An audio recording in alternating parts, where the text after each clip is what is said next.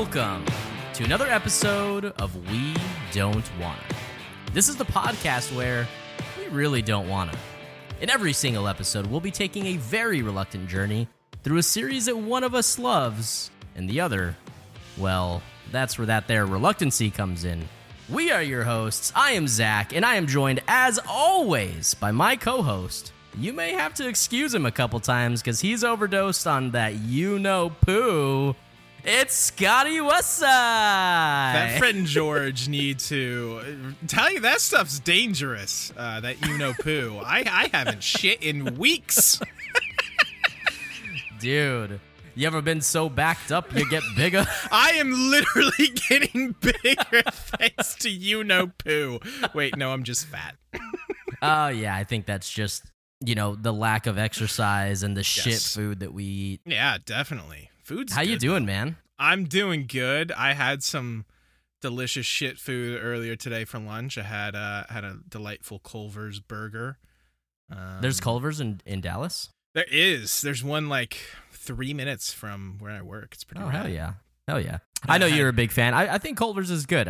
It's not like top tier for me, but I think it's good. I don't think you've ever actually had Culver's is my theory. Because if you had Culver's down the road where I lived in Colorado, you would understand. I think you're thinking of Freddy's. No, I know the difference. Culver's is blue with white cursive lettering. I don't remember seeing Culver's in Colorado. Ever. Okay, there's one on what road did we live off of? 102nd and Washington. Regardless, I'm constipated. Okay, good. I'm glad we cleared that up. Yes, I'm not actually. I'm doing all right. I have had a decent week. How's your week been, buddy? You know, man, it's been 1 week since you looked at me. God damn it. No, it has actually been a while since we looked at each other. That's actually true. I've just been missing you. Yeah. You literally told me so in text. Zach almost... So we took a week off from recording, and Zach literally almost cried. It was a fucking nightmare. He could not handle this being Fever away from my awesomeness. Night. Yeah, for more than, well, I guess 1 week since he looked at me. God damn it. I can't stop thinking of that now. No, I'm doing good, man. I am, enjoying the hell out of my weekend. It's been rad. I've got a whiskey Coke in my hand. Hell yeah. It's fun stuff. You went and saw a baseball game this last week, right? I did, yeah. So Amanda and I celebrated our second wedding anniversary. Aww. Can verify. I was there for the wedding. It was 2 years ago. Yes. Scott can confirm. So we went and hung out in Houston last week, and we went to an Astros game. It was great. They won. It was a ton of fun. Saw Alvarez hit a 2-run home run. It was rad. It was a good time. That sounds good. Baseball games are the best. I love going to baseball games. It's so much fun. Yeah, that was my first time at Minute Maid Park. It was cool. That's cool. That's one I have not been to yet. I need to get there. Google has been sending me these things. What the fuck? I don't know. Hang on. Fuck.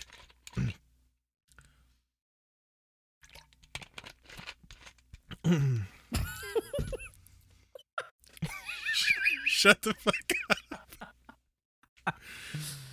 See, Google on my phone recently has been sending me these, like, notifications of, like, this day in history you took these pictures type of thing. And it's pictures you took, like, it's not like on this day in history, Wright brothers. Like, it's exactly. It's not like, oh, someone took a photograph of John F. Kennedy on this day in history. No, it's like pictures I took. And all through July, it's just been baseball games. Like, does it play the Nickelback song?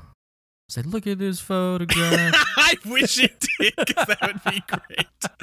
But no, yeah, it's just like, oh, shit, I remember this baseball game in Atlanta with your buddy Floyd 11 years ago. And I'm like, hell yeah, that's crazy. It's pretty cool. I've been to a lot of baseball games in July, apparently. So. I mean, that's the right time. It is. Especially in Colorado, man. I mean, any time in Colorado is a good time. Yeah, that's true. Yeah. So we are back, and we're talking Harry Potter. Mm-hmm. I'm pretty sure everybody already knows that, but I just feel the need to say it. We should, considering we talk about nothing nonsense for the first 5 minutes, yeah, maybe. maybe. Yeah, we're talking Harry Potter today. We're going to change it up a little bit and talk Harry Potter today. What? Crazy. So we are going over Harry Potter and the Half-Blood Prince. Half-Blood Prince. Chapters 7, question mark? Yeah, so... As I'm told by Scott. there's a story about this. For the first 5 books of this series, Zach kind of just let me run rampant and do whatever I wanted with regards to what chapters I was reading for the week. Mm-hmm. But I can really tell that he likes this book. Book 6 is his baby. Oh, like, yeah. Half-Blood Prince is absolutely Zach's baby. Because he, before we started this book, Zach sent me like a fucking Excel spreadsheet PowerPoint presentation through email, by the way. He never fucking sends me emails. We always text. But it was like this super nice graphic of like, on this date we're going to do chapters, blah, blah, blah. It wasn't blah, even blah, blah. A graphic. It was just a chart. No, Scott. It was an entire PowerPoint presentation. I proceeded to just then immediately ignore what he had. Week one, what he wanted me to do. And I've done it again. He had me doing chapters 7, 8, and 9, 3 chapters for this week. And I read 5. Oh. Okay. I just, there's things happening, but I don't think there's a lot happening in these chapters. That's fair. But I don't want that to sound like a negative.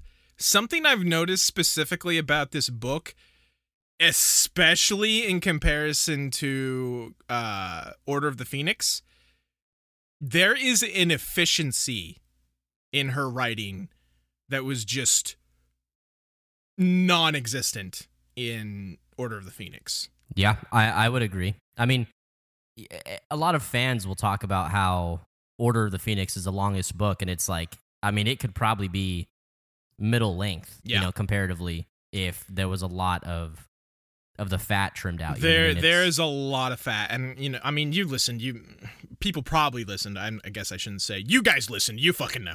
They fucking know, dude. People probably listened to me talk about me complaining about a lot of the fat, and I don't know if that was, you know, her making a conscious decision to trim that, or if she just had a better editor for this book, but that has jumped out to me as noticeable, and that there's much more efficiency in her writing, which I am greatly appreciating. So yeah, we're doing 7 through, what is that, 11, I think? Yeah.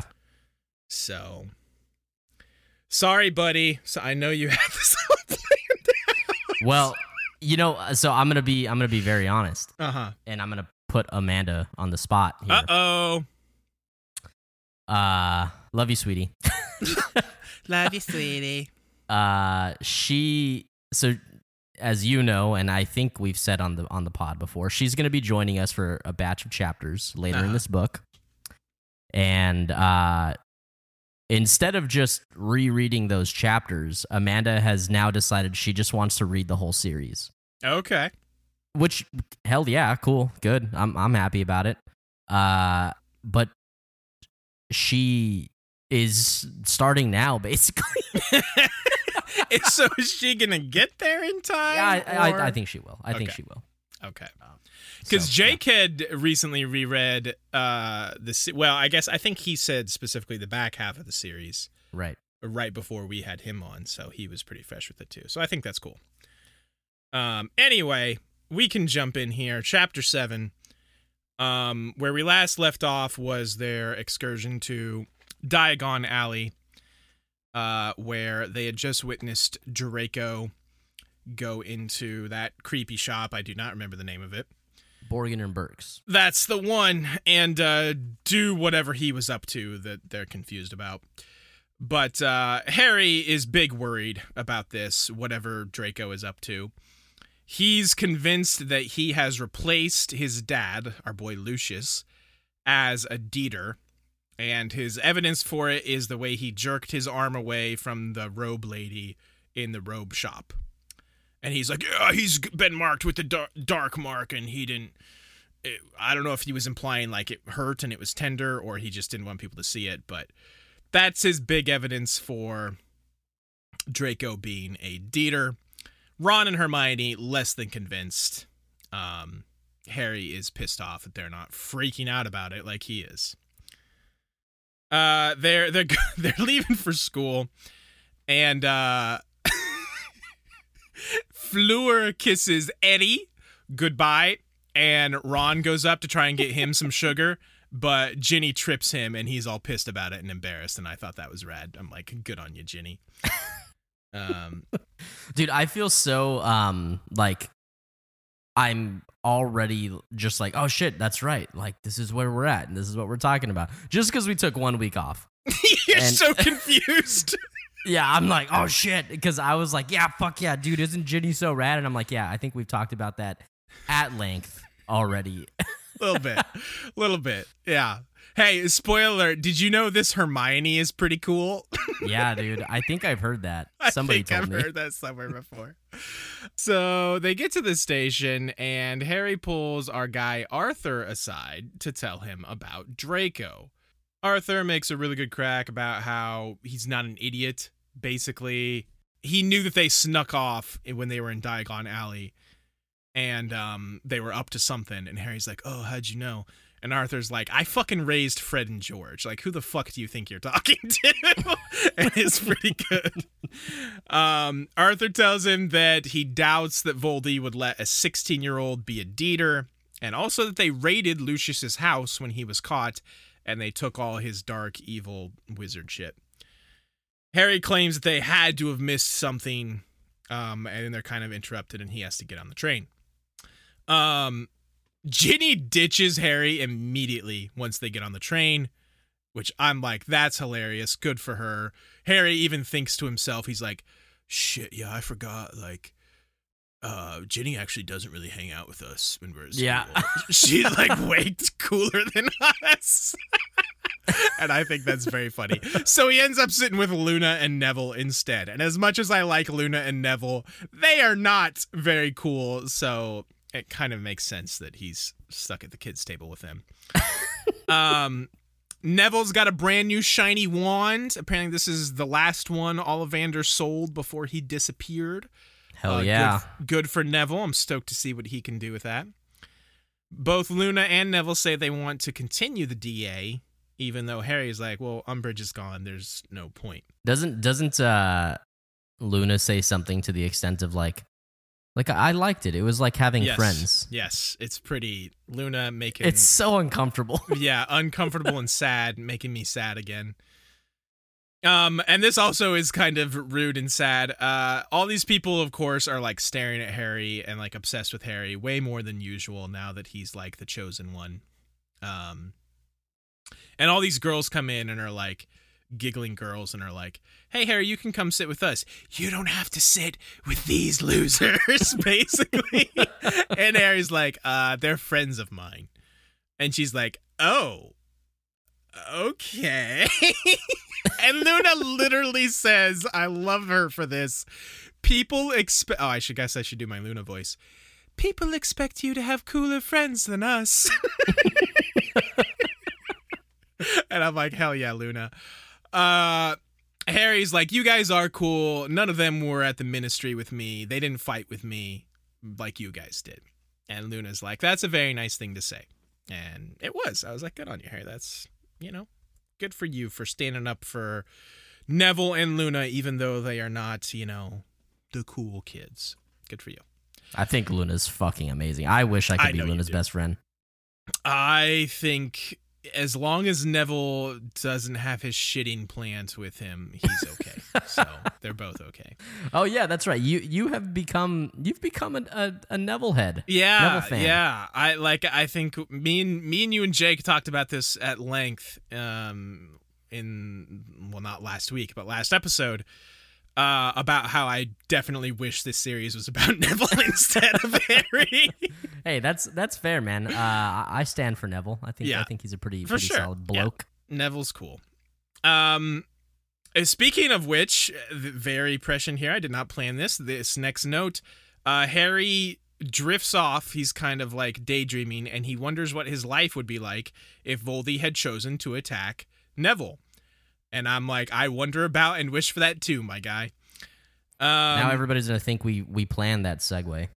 I know. We're just, you know, when you're... It was just too good. When you're as good and experienced podcasters as me and Zach are, it's just, you know, it comes with... It just happens. It just happens. We live in the pocket constantly, 24/7. The hot zone, like, comes to us and asks us for advice. We are the hot zone. I don't even know what that means. Harry's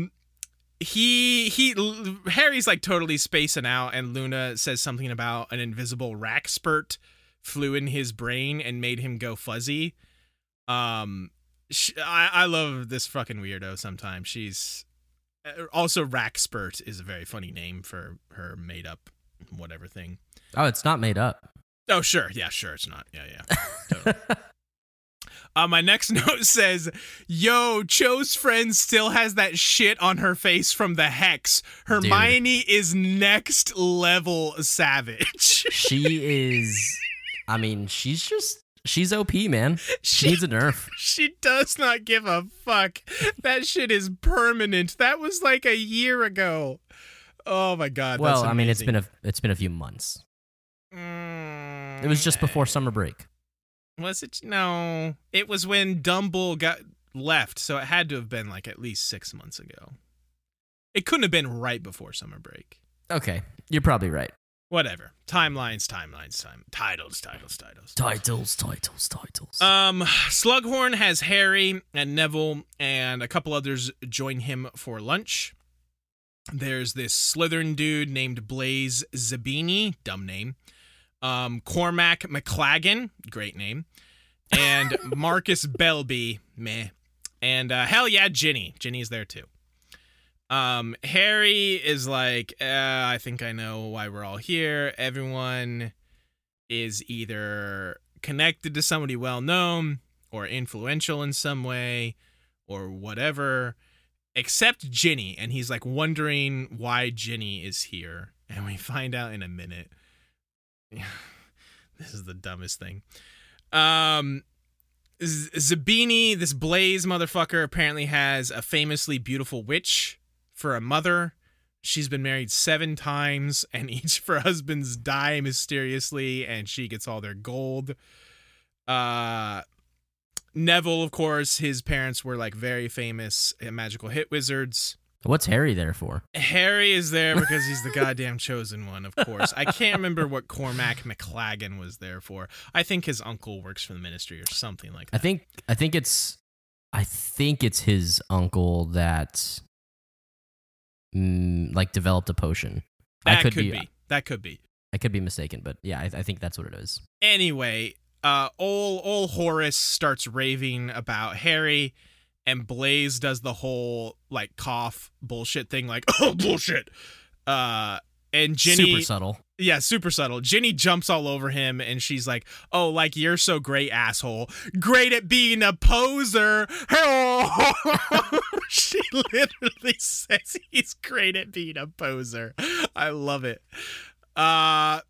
And then we find out what Ginny is there for. Old Horace was just walking past her, like, train car, and he says he saw her do the most amazing bat bogey hex ever.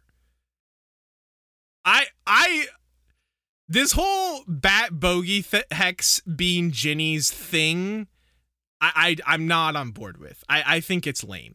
Interesting.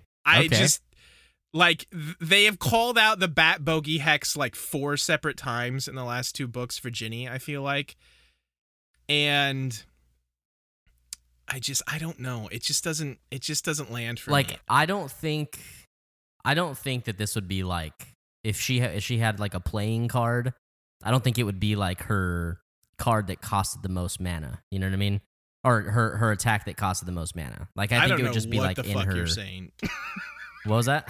I don't know what the fuck you're saying. Like, it's not her specialty, I don't think. It seems to be her specialty. This is her Dragon of the Darkness Flames. No, and I'm not okay with that. No. Yes, this is her Kamehameha.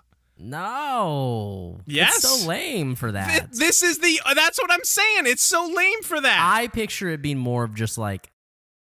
She's just going to like throw it out willy-nilly just to be like, ah, fuck you. You know?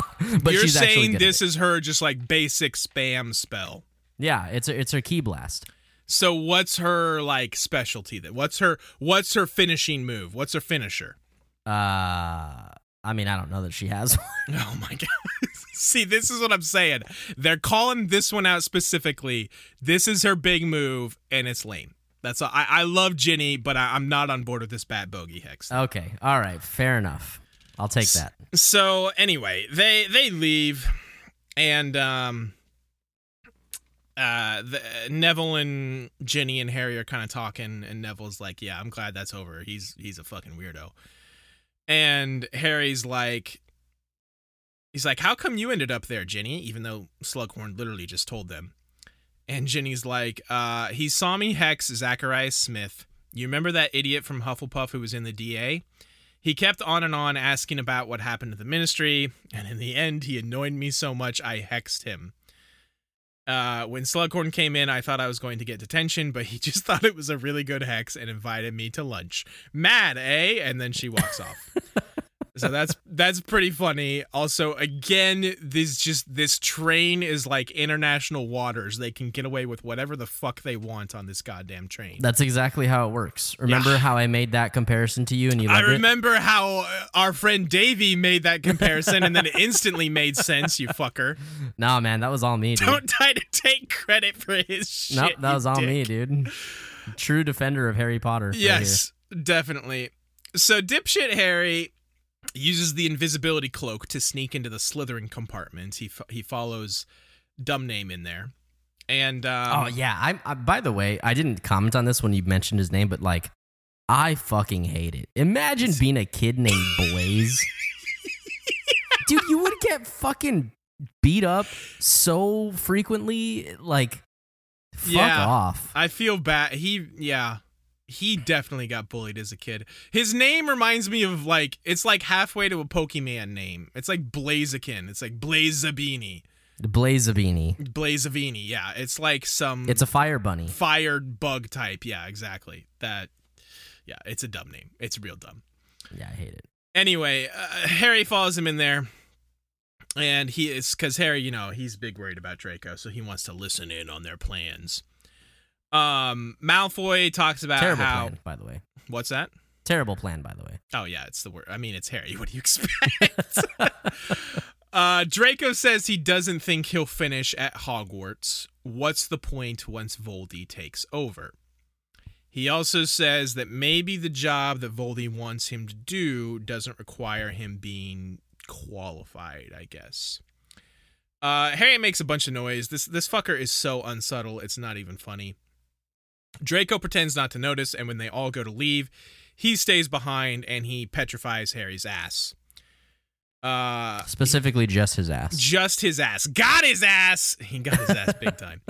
He says Harry didn't hear anything that he cares about, and then he smashes the absolute shit out of his face, and he steps on his hand for good measure as he walks out. Covers him back up with the invisibility cloak and leaves. This plan went very well for Harry. That's pretty hardcore. Pretty hardcore, except then it's totally not because magic exists and his nose gets fixed in like 10 seconds. Yeah. Episky. Sure, that sounds like the one.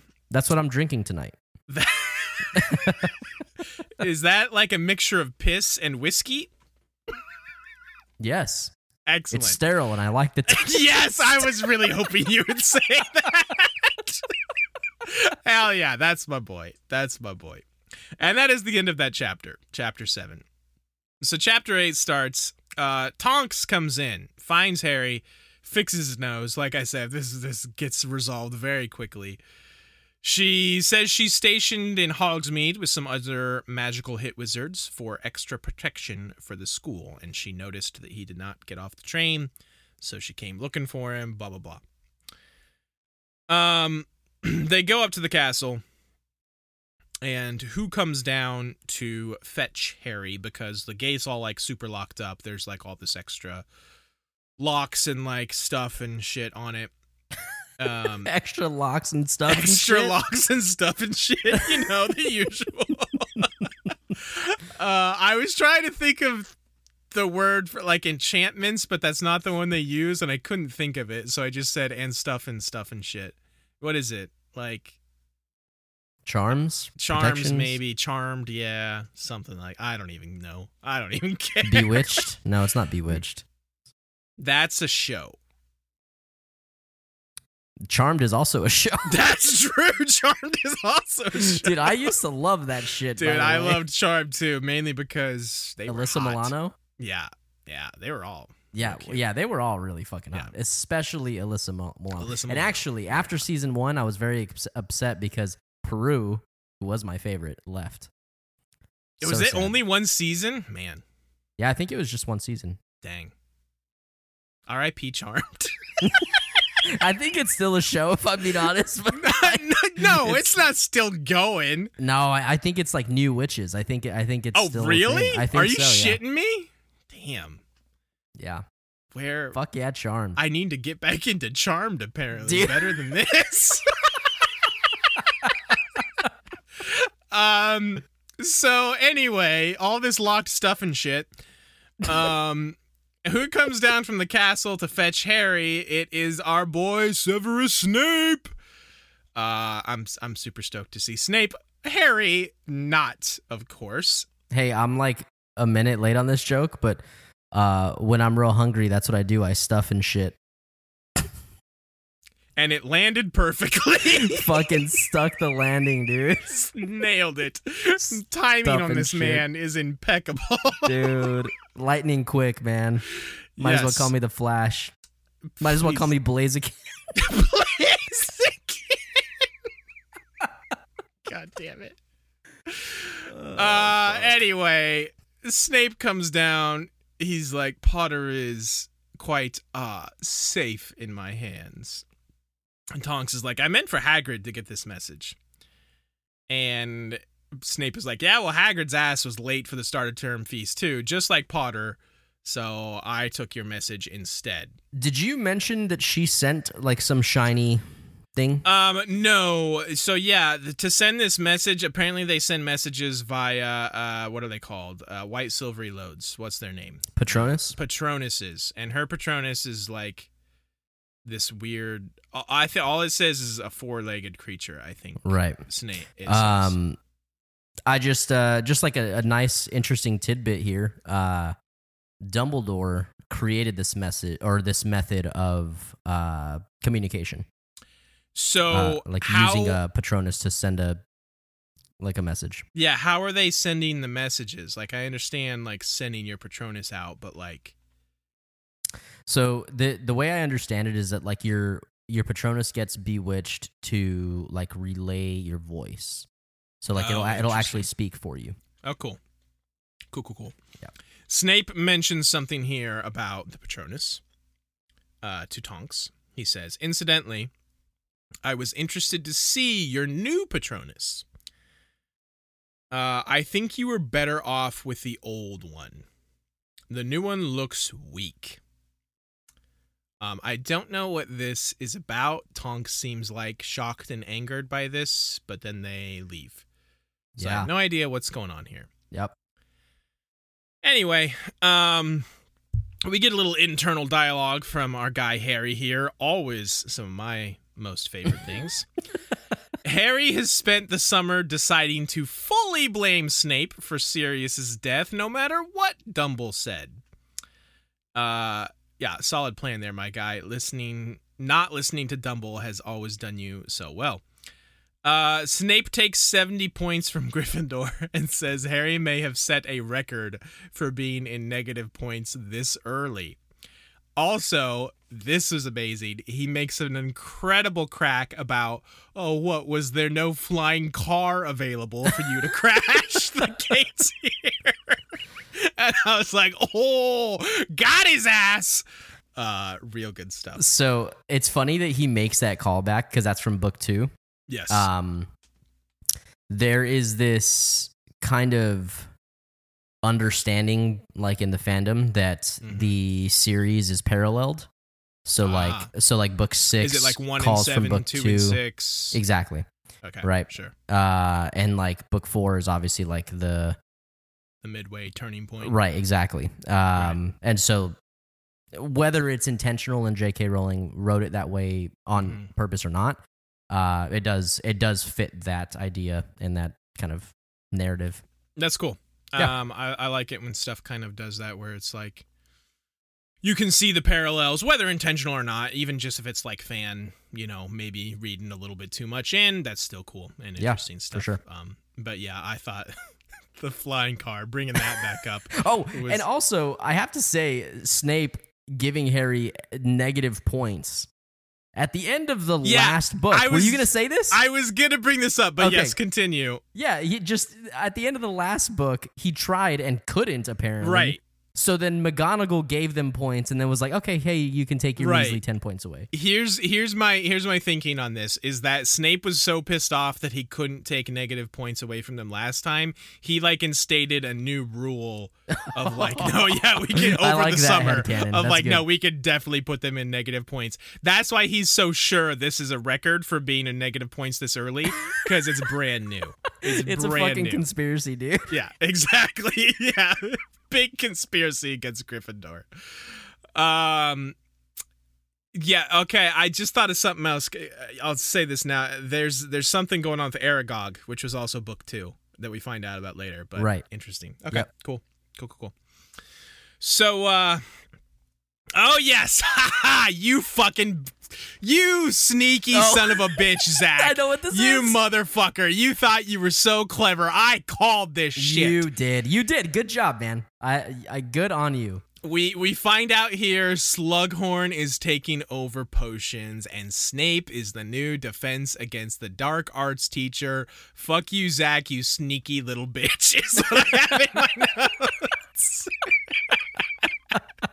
Got his ass. Yes. You called it, man. I did call that. Although, even with calling that, you still forgot about Gilderoy Lockhart.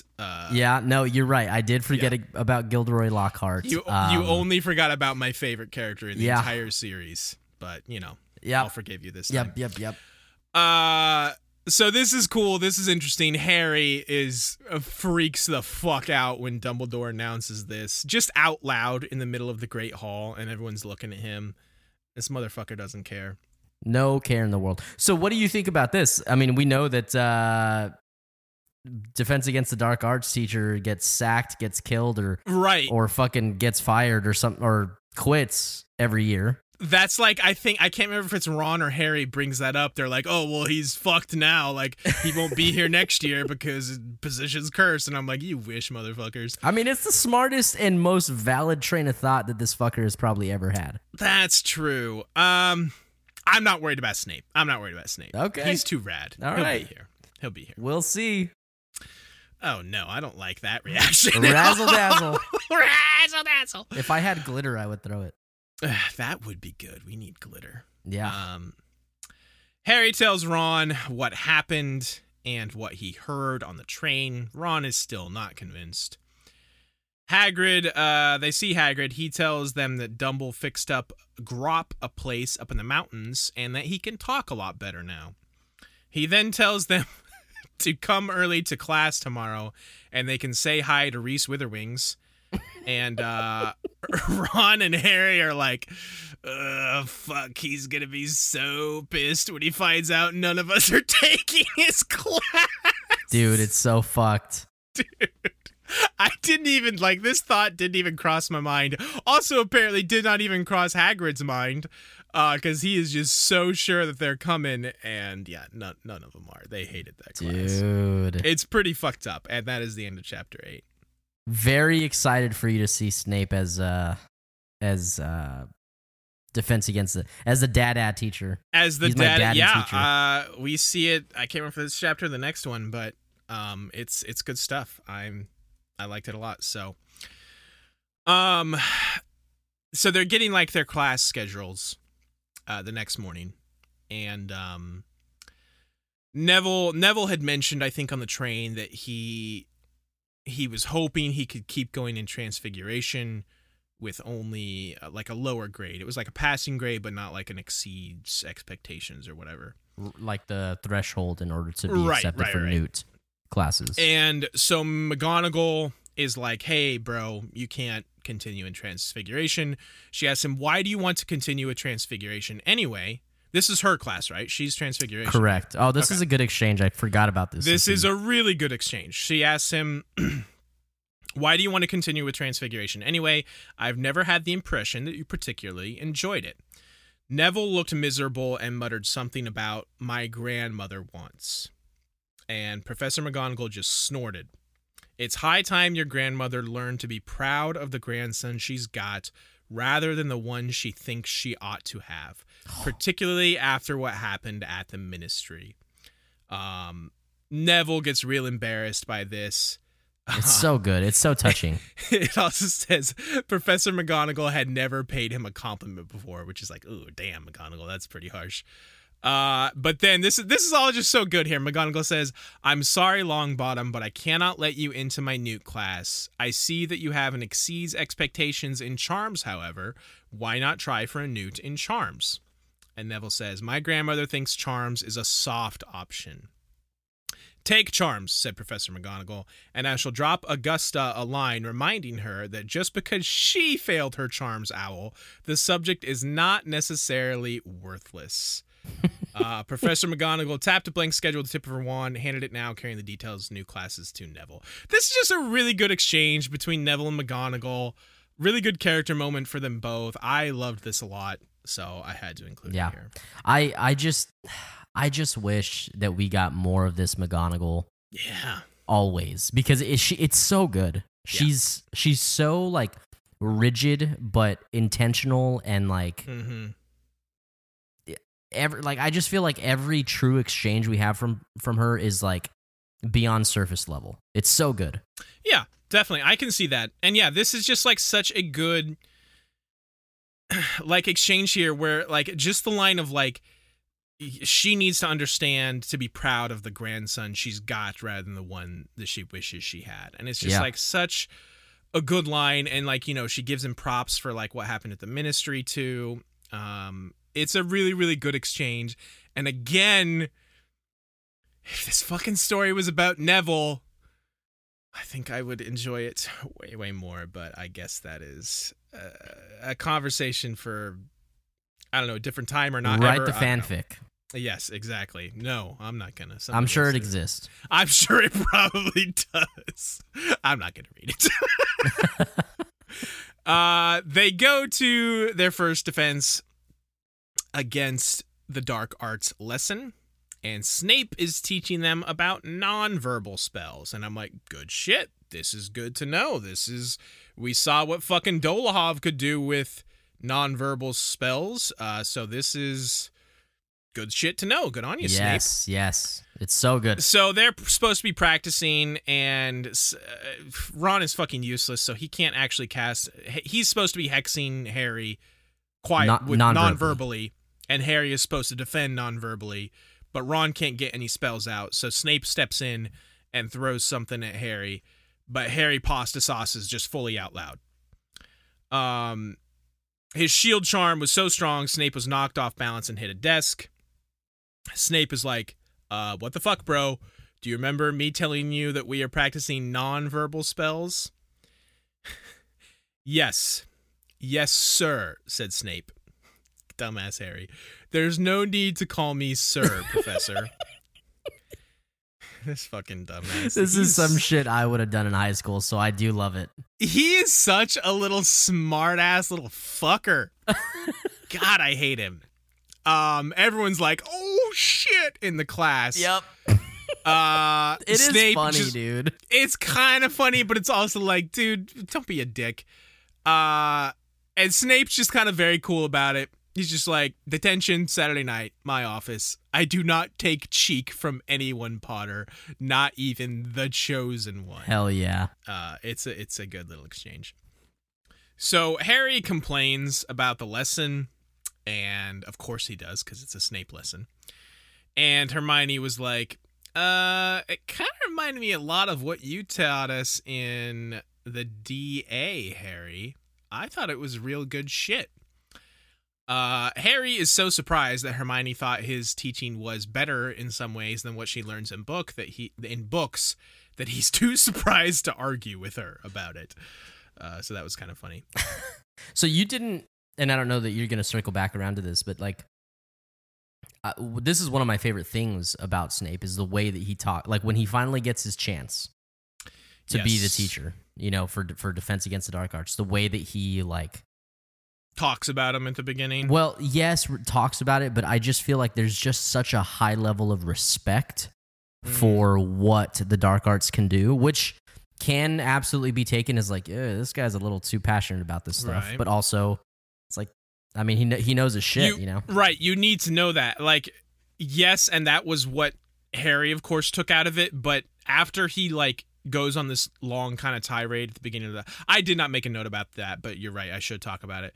After he kind of goes in that long tirade at the beginning about how kind of powerful and, you know, intense the dark arts and blah, blah, he then comes back with basically just, like, because of all this...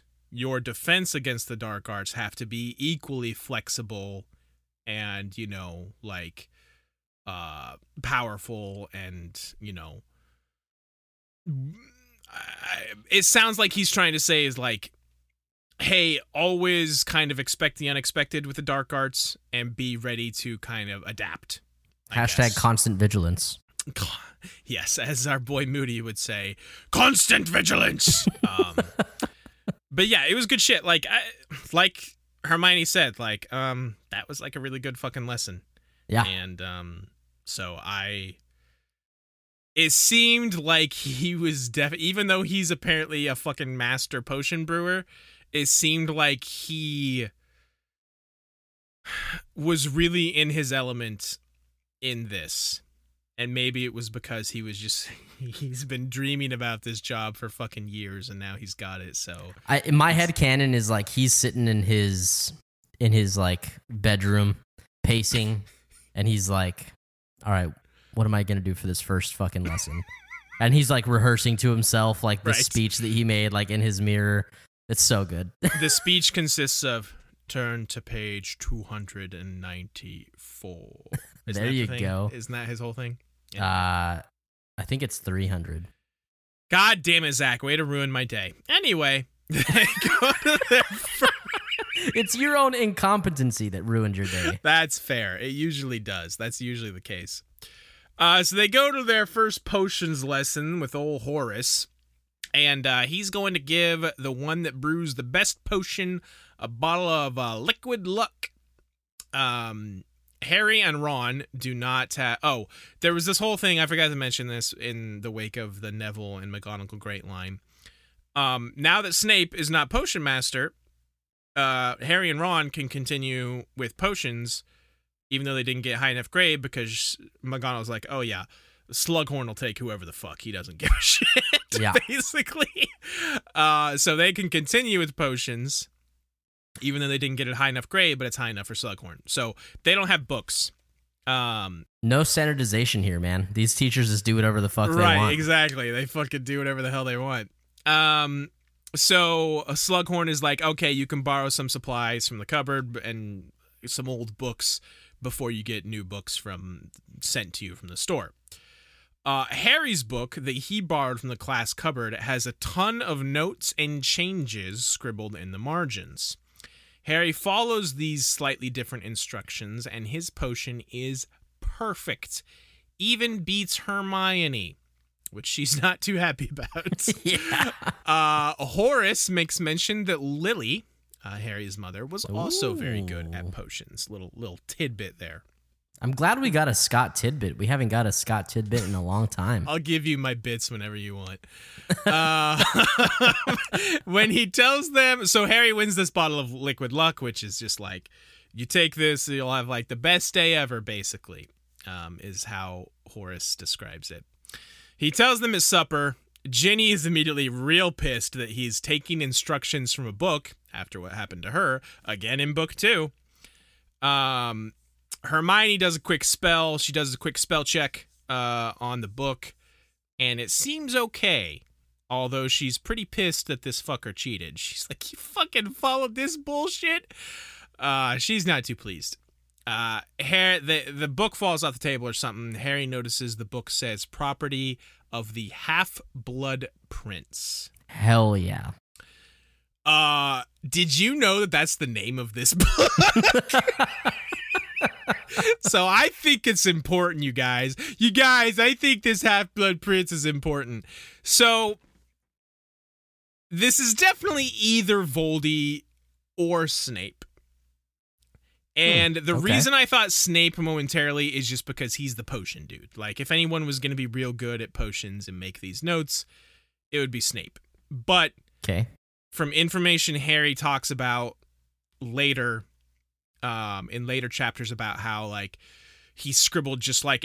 Harry makes mention of it. It seems he was, like, inventing his own spells. I'm 99% certain this is Voldy. We already know he was a half-blood. He probably thinks of himself very highly, so the prince part checks out. Do you think... Okay, so I'm not necessarily saying you're wrong, but I think I'm just going to challenge you to... Sure. I guess look at the characters a little bit more deeply. Like, do you really think that Voldemort would...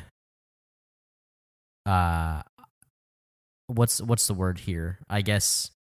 like, promote the fact that he's a half-blood? You think he would adopt that epithet? That's a fair question. I guess... well, this is a sixth-year subject. My first thought to rebut that was... maybe when he was younger, just a wee little lad at Hogwarts, maybe he wasn't so against it, and as he got older... Sure. I mean, that's a very fair... right. And maybe that's still the case. What year was he in when he ratted out Hagrid? I think that was... was that like his sixth year? Fifth or sixth year? Okay. Yeah, I think he was a prefect at the time, so you become a prefect fifth year. So he had to be at least fifth year. It would have been at least fifth year. That's an interesting question. So... again, I'm not necessarily saying... No. I understand that. I'm assuming there has to be some reason, because I did consider multiple other possibilities. I considered Dumble. I don't know if he's a half-blood or not, but basically anyone who is just very competent from Hogwarts history is someone I tried to think of. Sure. And Snape, Voldy, and Dumble were the main ones I considered, but... could it not be... I mean, we just learned, literally, perfect timing just learned, Lily. That Lily was a very good potions maker. Well, why would it be prince and not, like, princess, then? I mean, it still could be. Like, they even bring that up here in one of these chapters, because Harry talks about how whoever this book is, he was really good, and Hermione, of course, is like, it could be a she, and they're like, well, why would it say prince and not princess? I mean, it could be a name. Sure. You know what this reminds me of? Mr. Prince. Sanji's Mr. Prince from One Piece. Hell yeah. You mean Mr. Prunce. Mr. Prunce, yes, exactly. I might have to call this Mr. Prunce for the majority of this book, so you're going to love that. Anyway, listen, I understand what you're saying, and I appreciate you, like, trying to check my confidence here, but I really think this is Voldy. Okay. All right. Tom Riddle, I should say. Okay. All right. We'll take it. Now you've got me questioning myself. You fucker. I know that was your intention. Yeah, you dick. I can't think of anyone else that we know.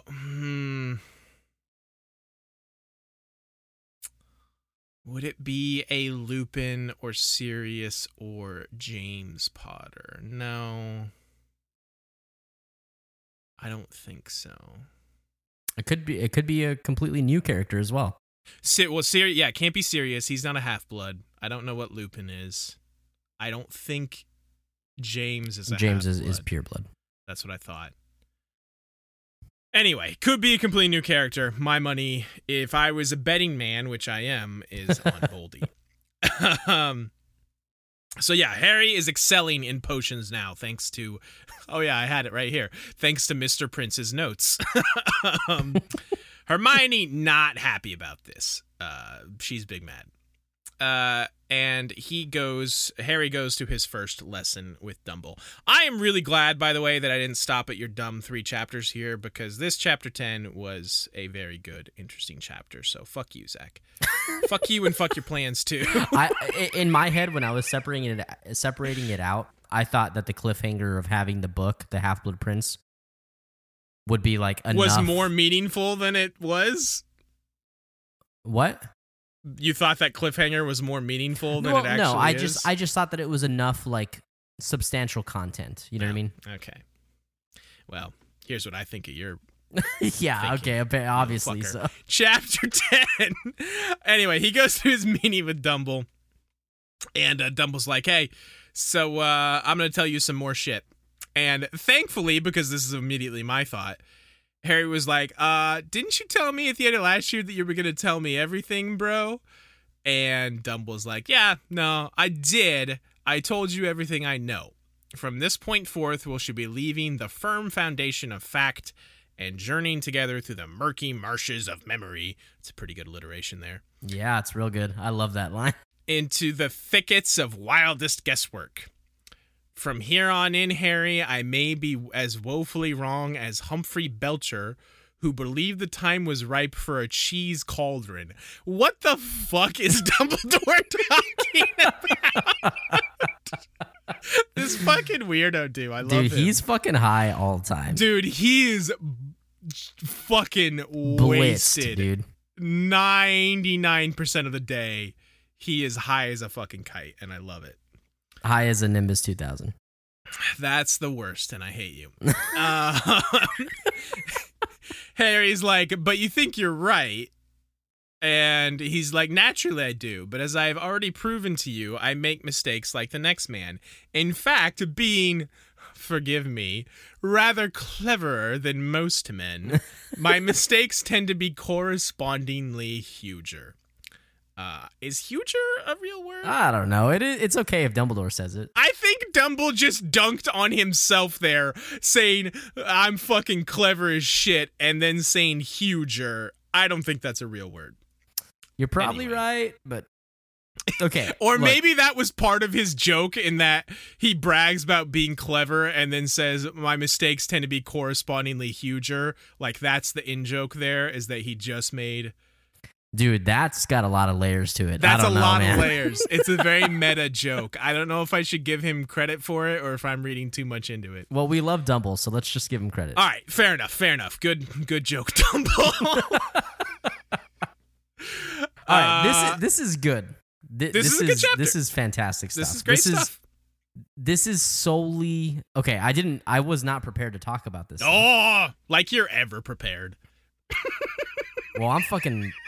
I mean, I'm prepared to fuck. I'm raging hard right now. Of course you are. You're talking to me. What?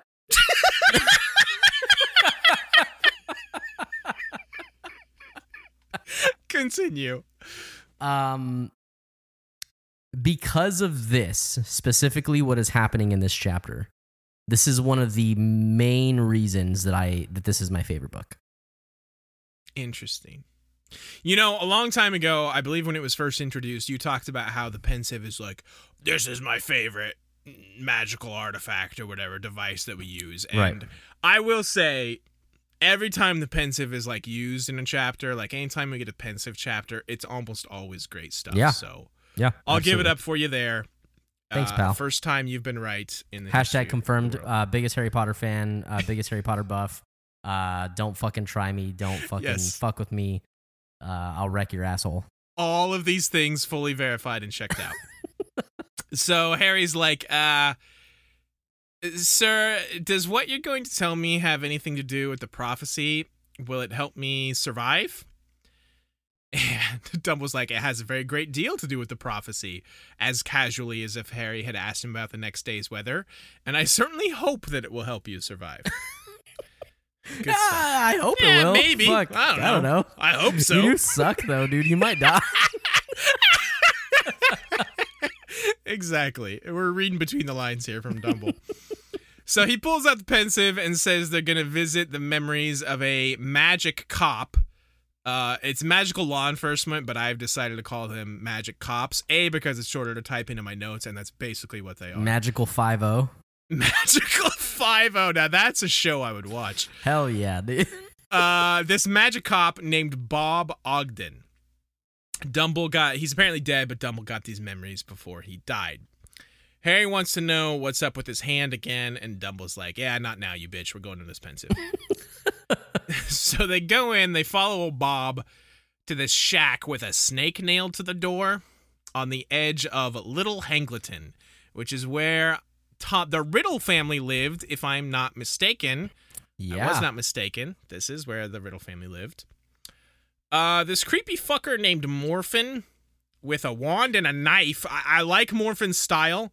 I've been saying forever they need like knives or bayonets on their wands. He just needs to tape it to the wand, dude. He's a dual wielder. That was always my thing. Any game where you can dual wield, that's my shit. Fucking akimbo over here, dude. Yes, he's going full akimbo, wand and a knife. That seems like a deadly combo.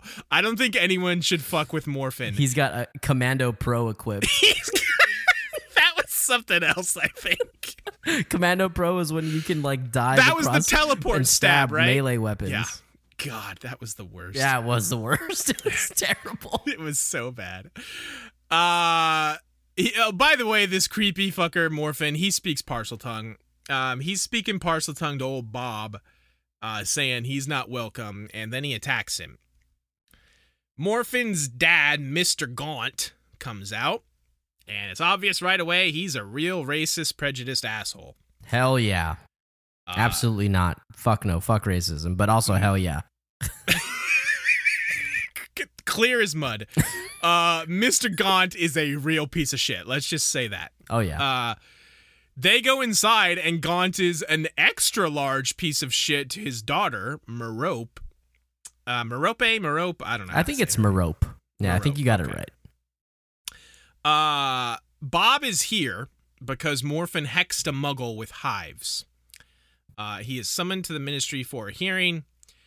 Mr. Gaunt blows up at this about how we're fucking pure blood as shit, bro. You can't treat us this way. You're just a filthy mudblood. Fuck you. We're descendants of Slytherin. You're mudblood scum. I fucking hate you. The ministry doesn't summon me.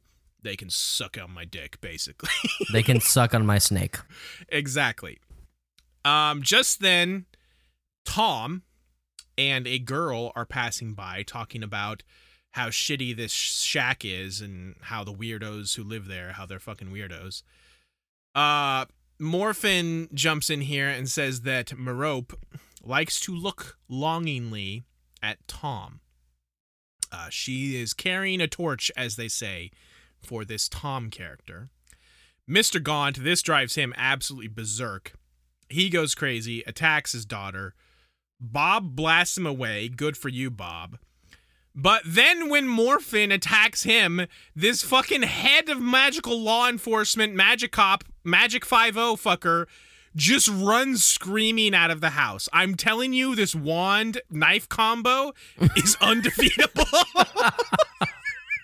It's OP, man. Because this is like he just took out the father and this kid runs at him and suddenly he's like, oh, shit, and does nothing and just runs from the house. Does it say he's head of anything? I thought he's just a regular cop. I could have swore it said I could have swore he told Gaunt that he was head of magical law enforcement. I could totally be wrong.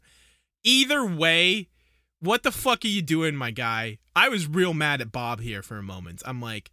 I mean, Bob seems like a fucking normal ass, you know? You're a fucking bitch, Bob. Although, again, Morphin did come at him with a wand and a knife, which is the most OP combo in the universe.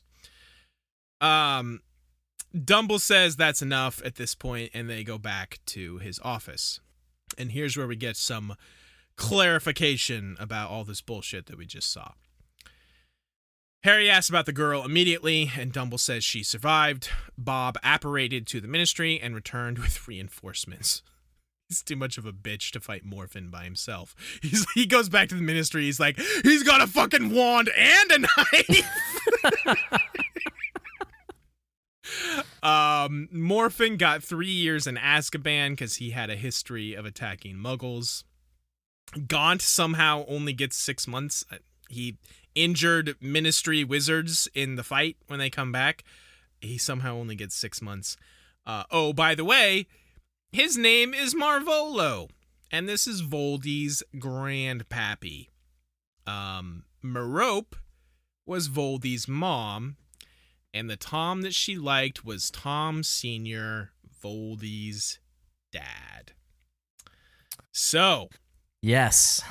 Now that her shitbag father and brother were in Azkaban, she could focus, because her father kept calling her a squib, but she's definitely not a squib. She can do magic. Yes. She just kind of was being terrorized by her father and brother, but now that they're out of the picture, she can focus on doing magic better, and she... Dumbledore is not 100% clear on the details, but he believes she had Tom Sr. drink a love potion. They ran off together, got married. Big scandal in the village because his family, like, owned the village. His family was important. Yeah, basically royalty. Right, exactly. Marvolo, Mr. Gaunt, came back and died not long after. Tom Sr. came back to the village without his wife, basically saying he had been hoodwinked, he had been tricked. Couldn't really tell people that, oh, I was under a spell, because people would say he's crazy. Right. He never cared and did not see her, Merope, or their son ever again. She was pregnant when he left. Dumbledore guesses that Merope stopped giving him the love potion after she was pregnant, hoping that he had truly, like, fallen in love while they were together. Not the case. He left immediately and never saw them again. Well, I guess he never saw his son ever. The son wasn't born yet. Right. So we get this big explanation here. Harry goes to leave, and is again, he asked before we went in, and then he asks again, and he's like, is this stuff about Voldy's past important for me to know, and is it connected to the prophecy? And Dumbledore's like, most definitely. Harry's just confused. He has no idea what's going on. Yeah, he doesn't know how to think about, like, the big picture like this. He doesn't understand that, hey, knowing your enemy is important. Yeah.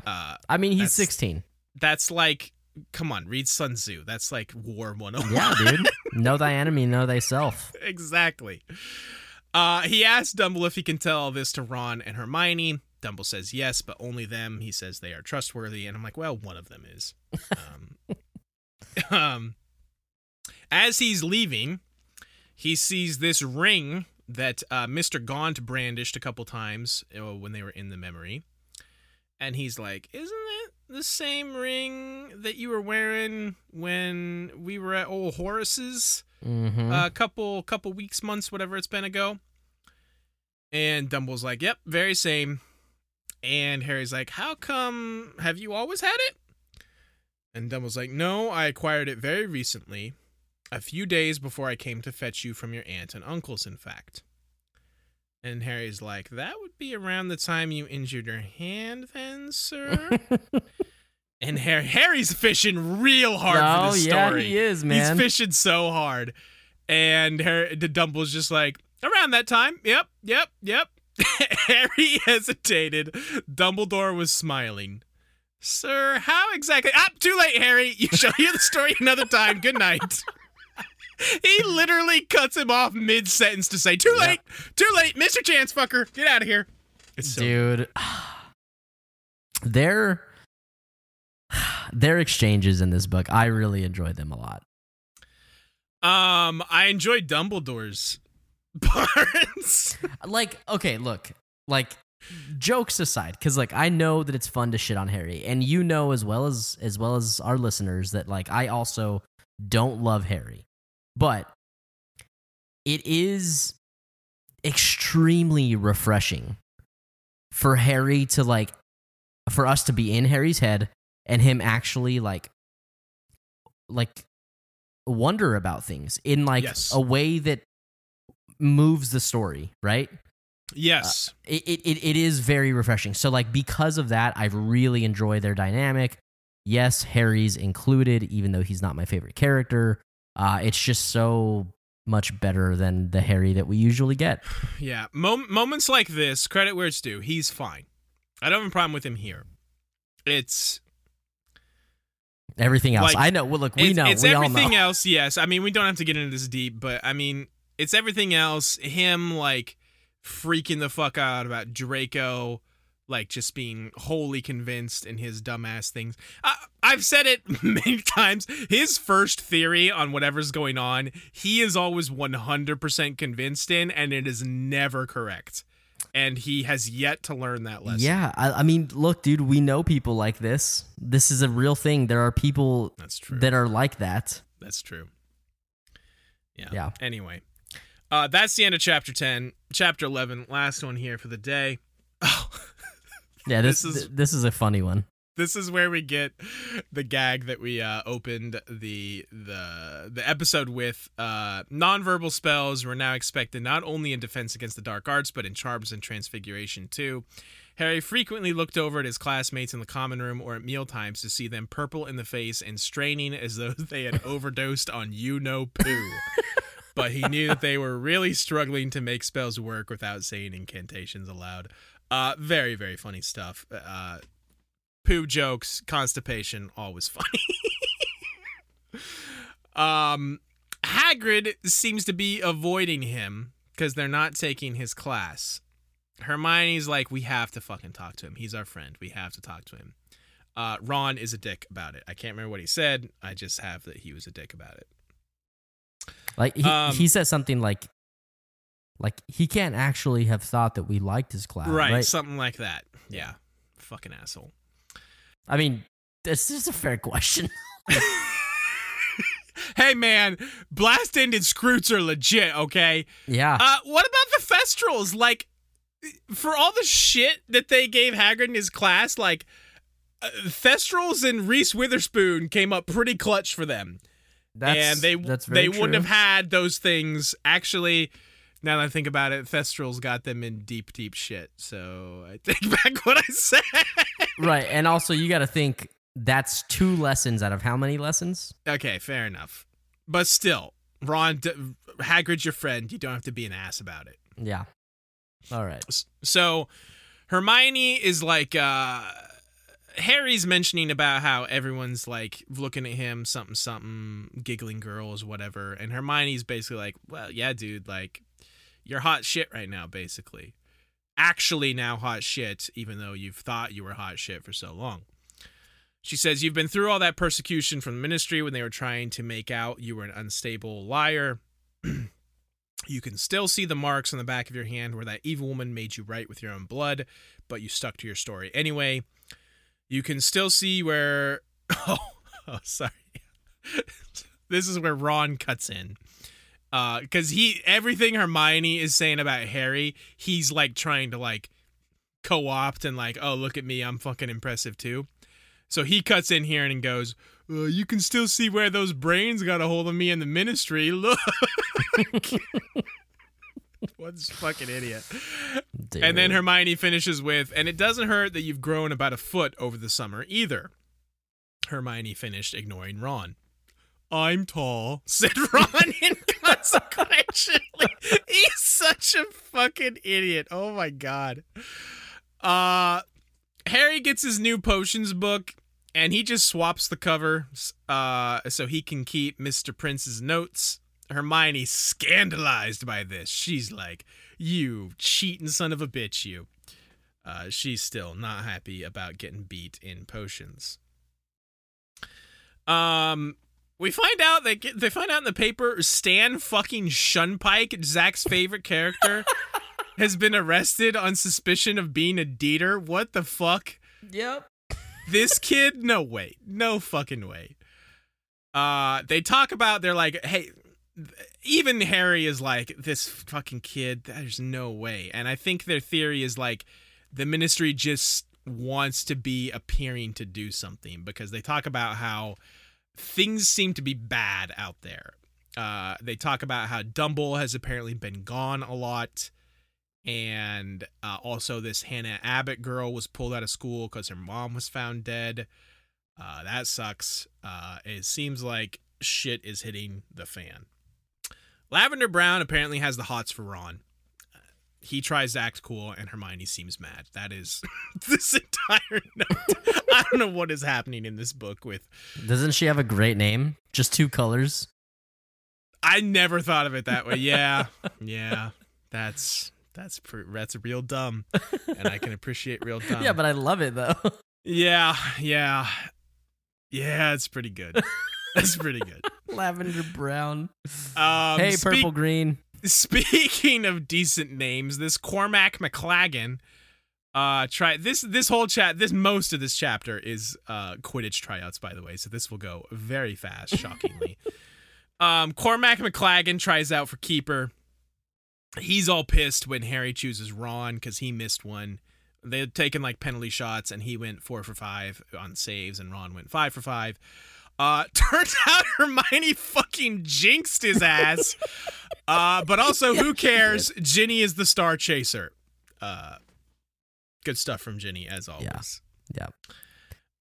They go to see Hagrid, and he acts like he's all pissed at them for a while, but then he relents. He's like, "Oh, I always knew you'd find it hard to squeeze me into your timetables, even if you applied for time turners."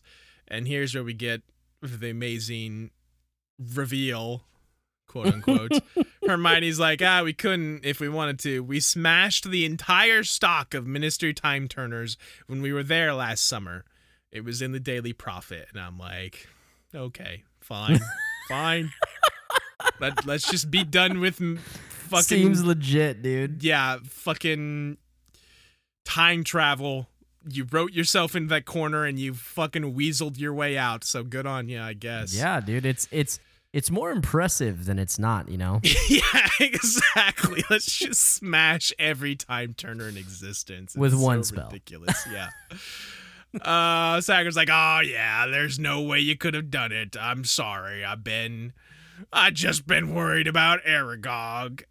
And I did wonder whether if Professor Grubbly Plank had been teaching ya." He's worried. He thinks that Grubbly Plank, Dirty Board, was a much better. Yeah, I was about to say, who's Grubbly Plank? I know. I'm sorry. I'm reading it in Hagrid's voice. I have it pasted here.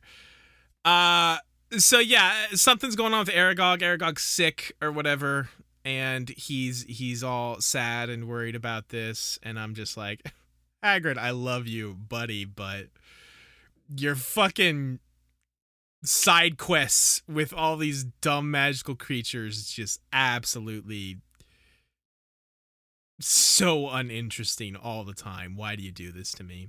Mm-hmm. But yeah, this is what I was talking about earlier with the Aragog thing.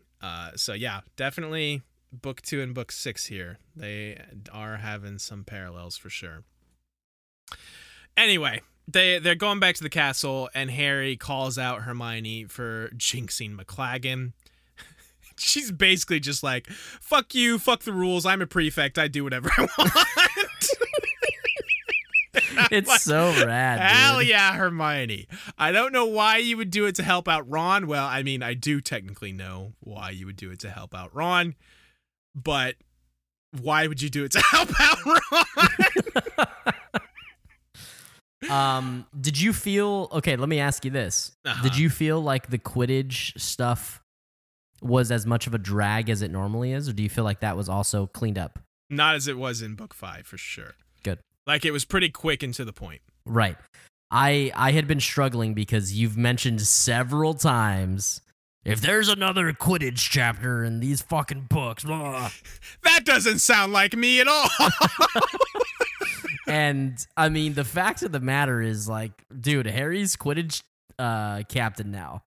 And yeah, it's like, fact. Yeah, you know, look, it is going to be here, but I think I said this at the end of the last book, like, it's not as in your face, and it just does not drag nearly as much. Like I was talking about at the beginning of the episode, there...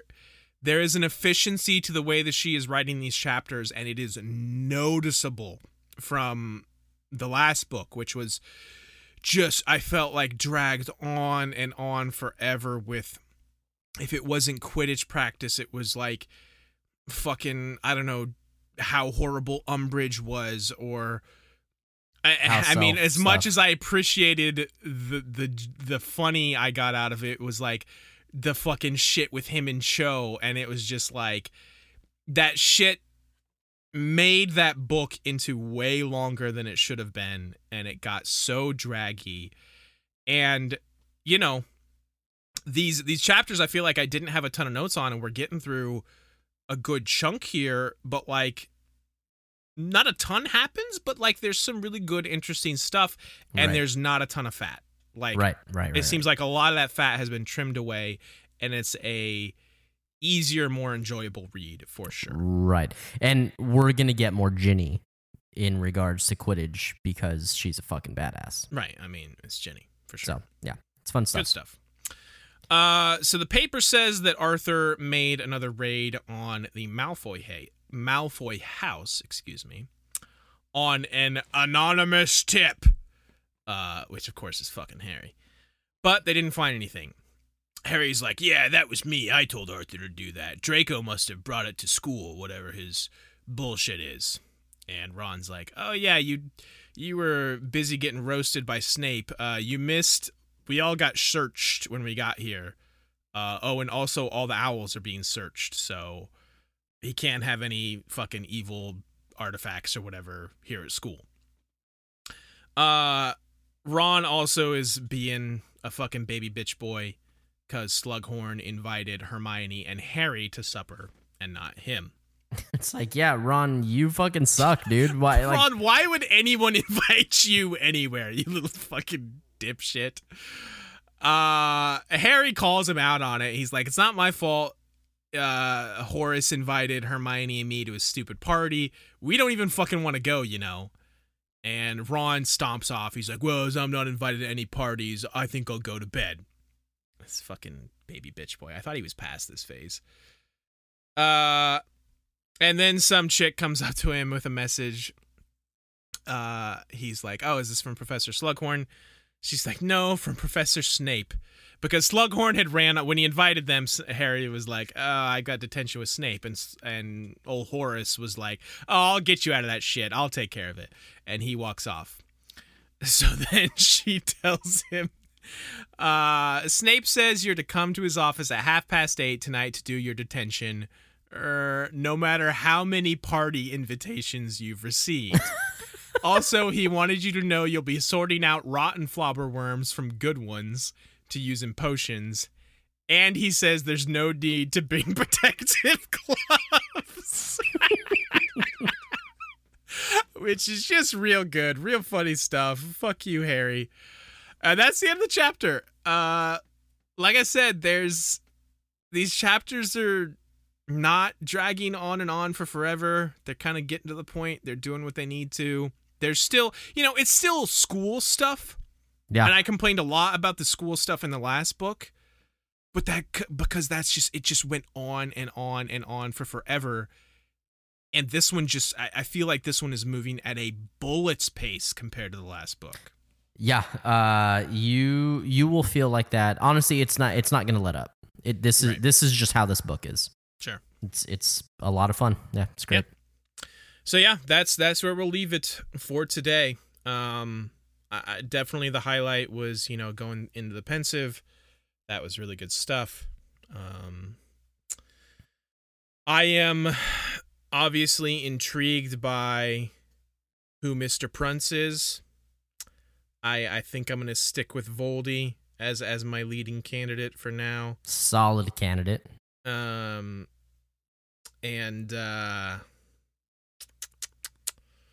yeah, I hope we get more Pensieve scenes because those are always fun. Like I said, yeah, no, you're absolutely right. It's funny because when I remember when this book came out, so by this time I was like unbelievably bought into this series, and like I went to the midnight book releases and yada yada yada. Right?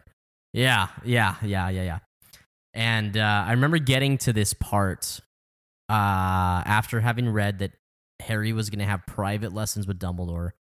And it was so interesting because to me, I hyped it up in my head. I was like, oh, like he's going to learn cool magic or, you know, just he's going to level up, right? Somehow. Well, that's like basically what Ron and Hermione think. And even Harry, too, that when they talk about it before he goes, they're like, dude, he's going to teach you all kinds of like fucking, he's going to teach you how to summon like fucking Tiamat. I don't know. And even as a kid, obviously I care about this stuff more now, like the character and, you know, that type of like world building.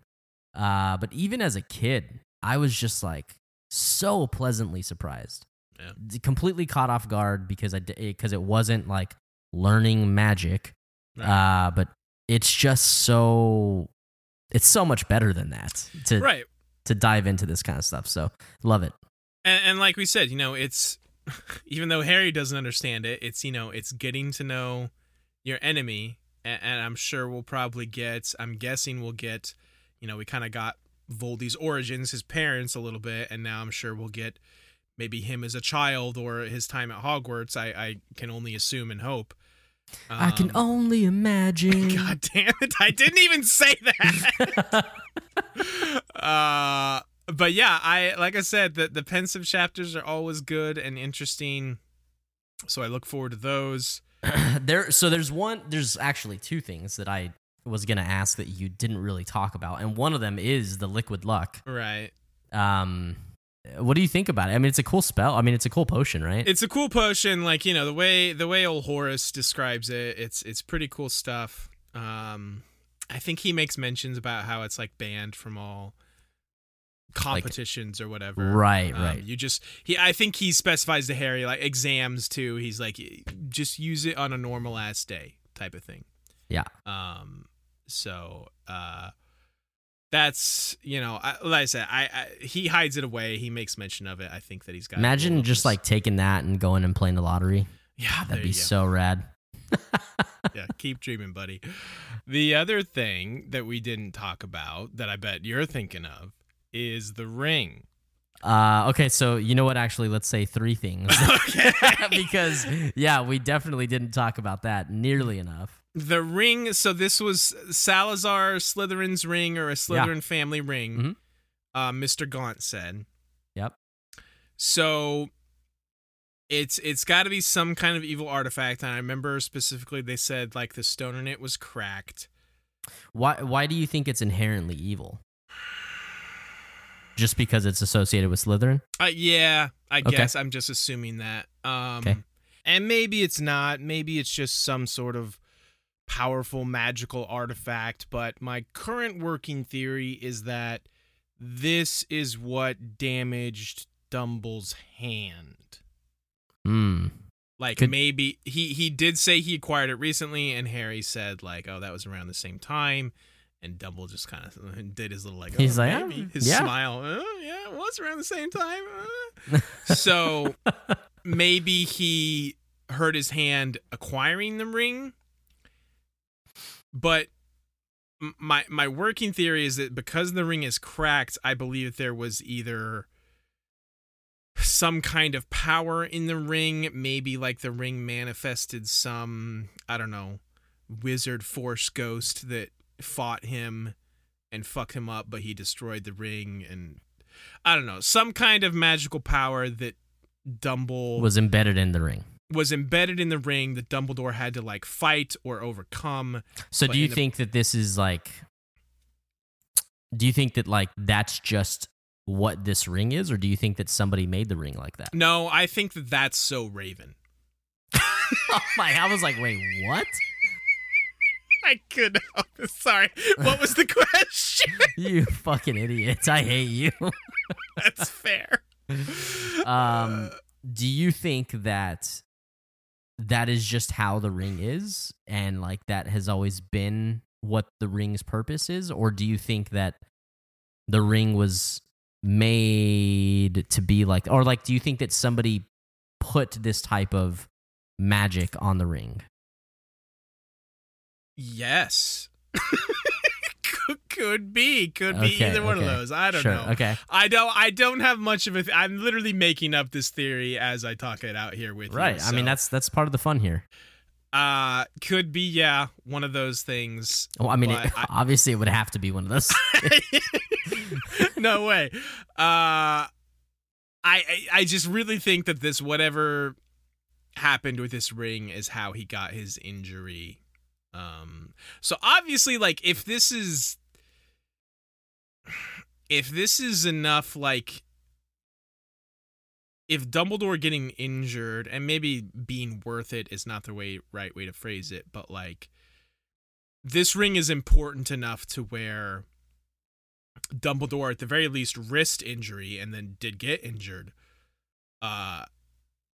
acquiring it, if you will. Mm-hmm. And I think cracking it or whatever. So this is something very important. I just don't know what role it's going to play. I think just for the sake of my own sanity, I'm going to say this. Boy. Okay. I think that it's important, like you said, but in more ways than one. Okay.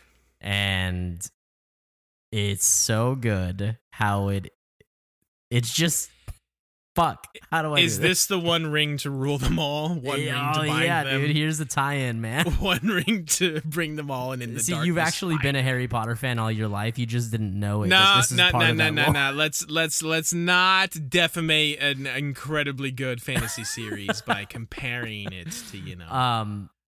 No, it's look, you're not you're wrong, but you're not entirely wrong. Okay, good. I'm glad I'm only a little bit wrong. I mean, mostly wrong. I mean, you're not entirely wrong. Like, you're not hitting the nail on the head. Okay. I'm like clipping it. I'm clipping that nail I'm swinging wildly. The nail. Yeah. So what was the third thing? The third thing was, I mean, it's just a small thing, but like all the small things. Dude, what is this the musical episode? This I love is just this. The music fucking episode. Let's go, man. Surprises so let me know she cares.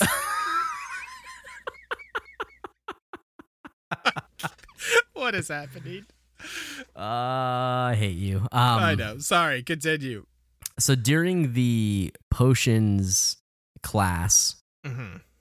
we also get introduced to one of the love potions. Oh, yeah. And they're... Wait, one of the love potions? Well, one of the strongest love potions. Okay, sure. Like, sure. That's how it's said. Right.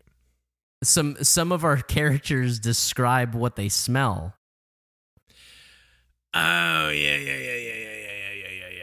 Like how it smells different to everybody based off of... You're talking about Hermione? Yeah. Well, both we get... Harry thinks in his mind what he thinks it smells like, we get it's like a fucking broom handle and shit. I don't know. I can't remember. Fuck him. I remember broom handle was one of them. Yeah. Treacle tarts, I think, was one of them, and Dick's probably. I don't know what his other one was, but then we get part of Hermione's. I believe, as I recall, she said fresh mown grass, which that's a good one. Fresh mown grass is a real good one. Mm-hmm. And I can't remember what it was after that. Do you want to just...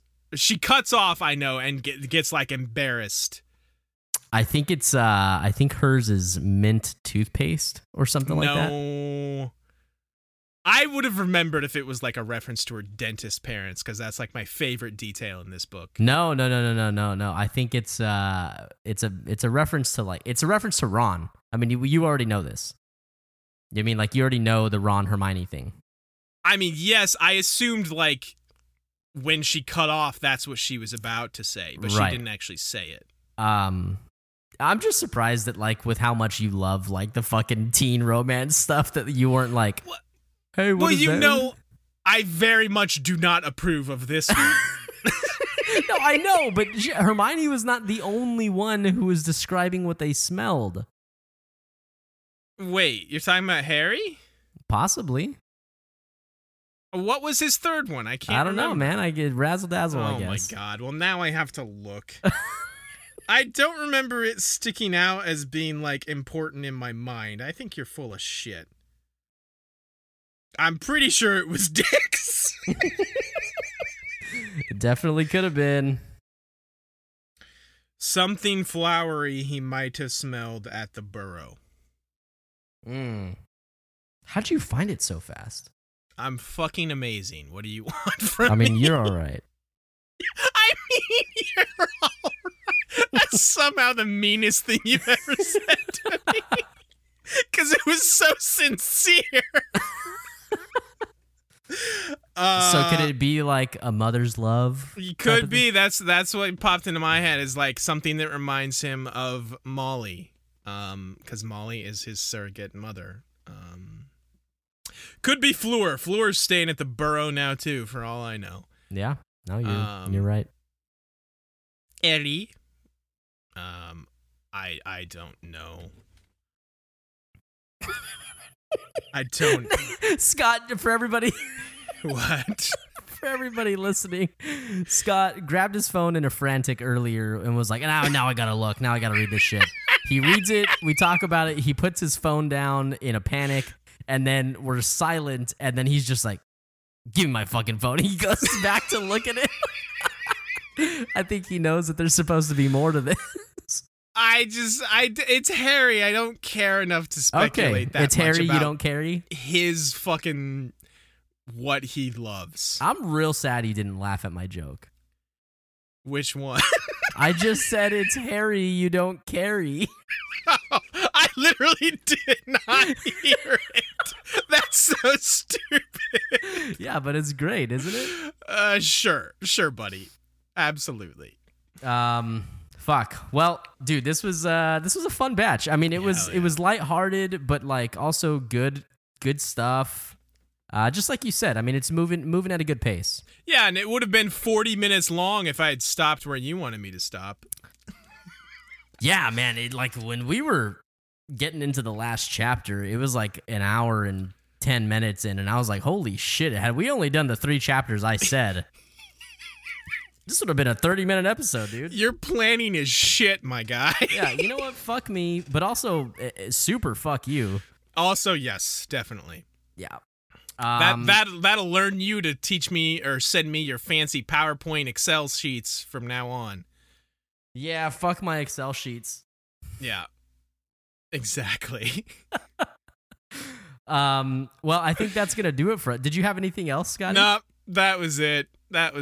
I'll just reiterate, enjoying this book a lot more than the opening parts. Like, nothing has like blown me away yet, but It's been enjoyable.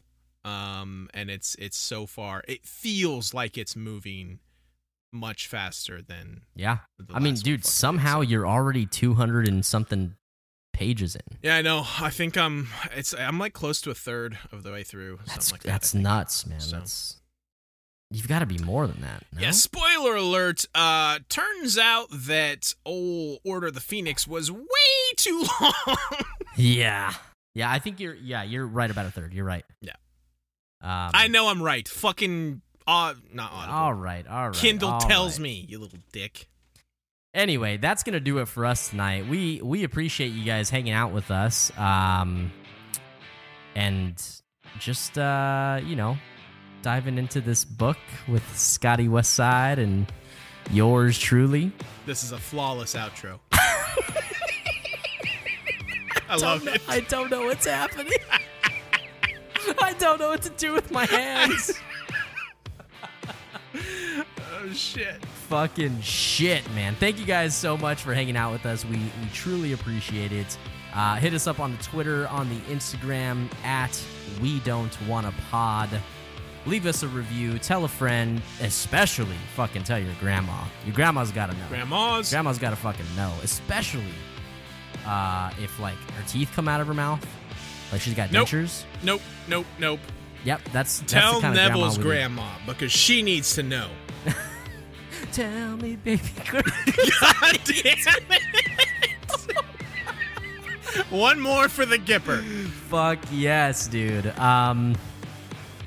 Like I said, tell a friend, tell a family member to check us out. It does mean a lot.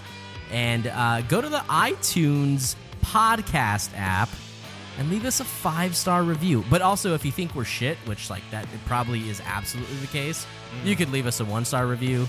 I think that's gonna do it for us. We hope you guys enjoyed the episode, and we will see you next time.